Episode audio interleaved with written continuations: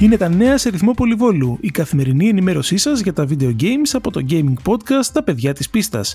Στα μικρόφωνα ο Τίμος Κουρεμένος και ο Πέτρος Κυπουρόπουλος από την Αγγλία. Εξαιρετικό ξεκίνημα για τη Mass Effect Legendary Edition στα PC.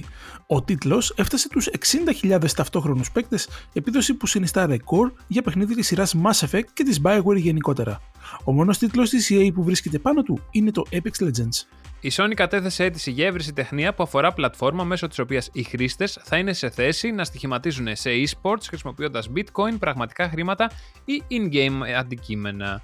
Η αίτηση έγινε το 2019, αλλά ήρθε στη δημοσιότητα τώρα. Και τέλος το Twitch έχει ξεκινήσει να προσαρμόζει τις τιμές των συνδρομών του ανάλογα με τον τόπο κατοικίας του εκάστοτε χρήστη.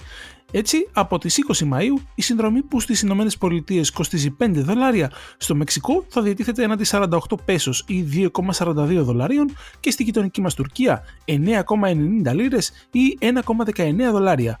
Λέτε να δούμε κάτι τέτοιο και στα μέρη μας, ποιος ξέρει. Αυτά για σήμερα. Ραντεβού αύριο με περισσότερα νέα και μην ξεχνάτε. Κάθε Παρασκευή ανεβαίνει νέο επεισόδιο Τα παιδιά της πίστας σε Google Podcasts, Apple Podcasts, Spotify και στο group μας στο Facebook Τα παιδιά της πίστας Gaming Podcast. Καλή συνέχεια!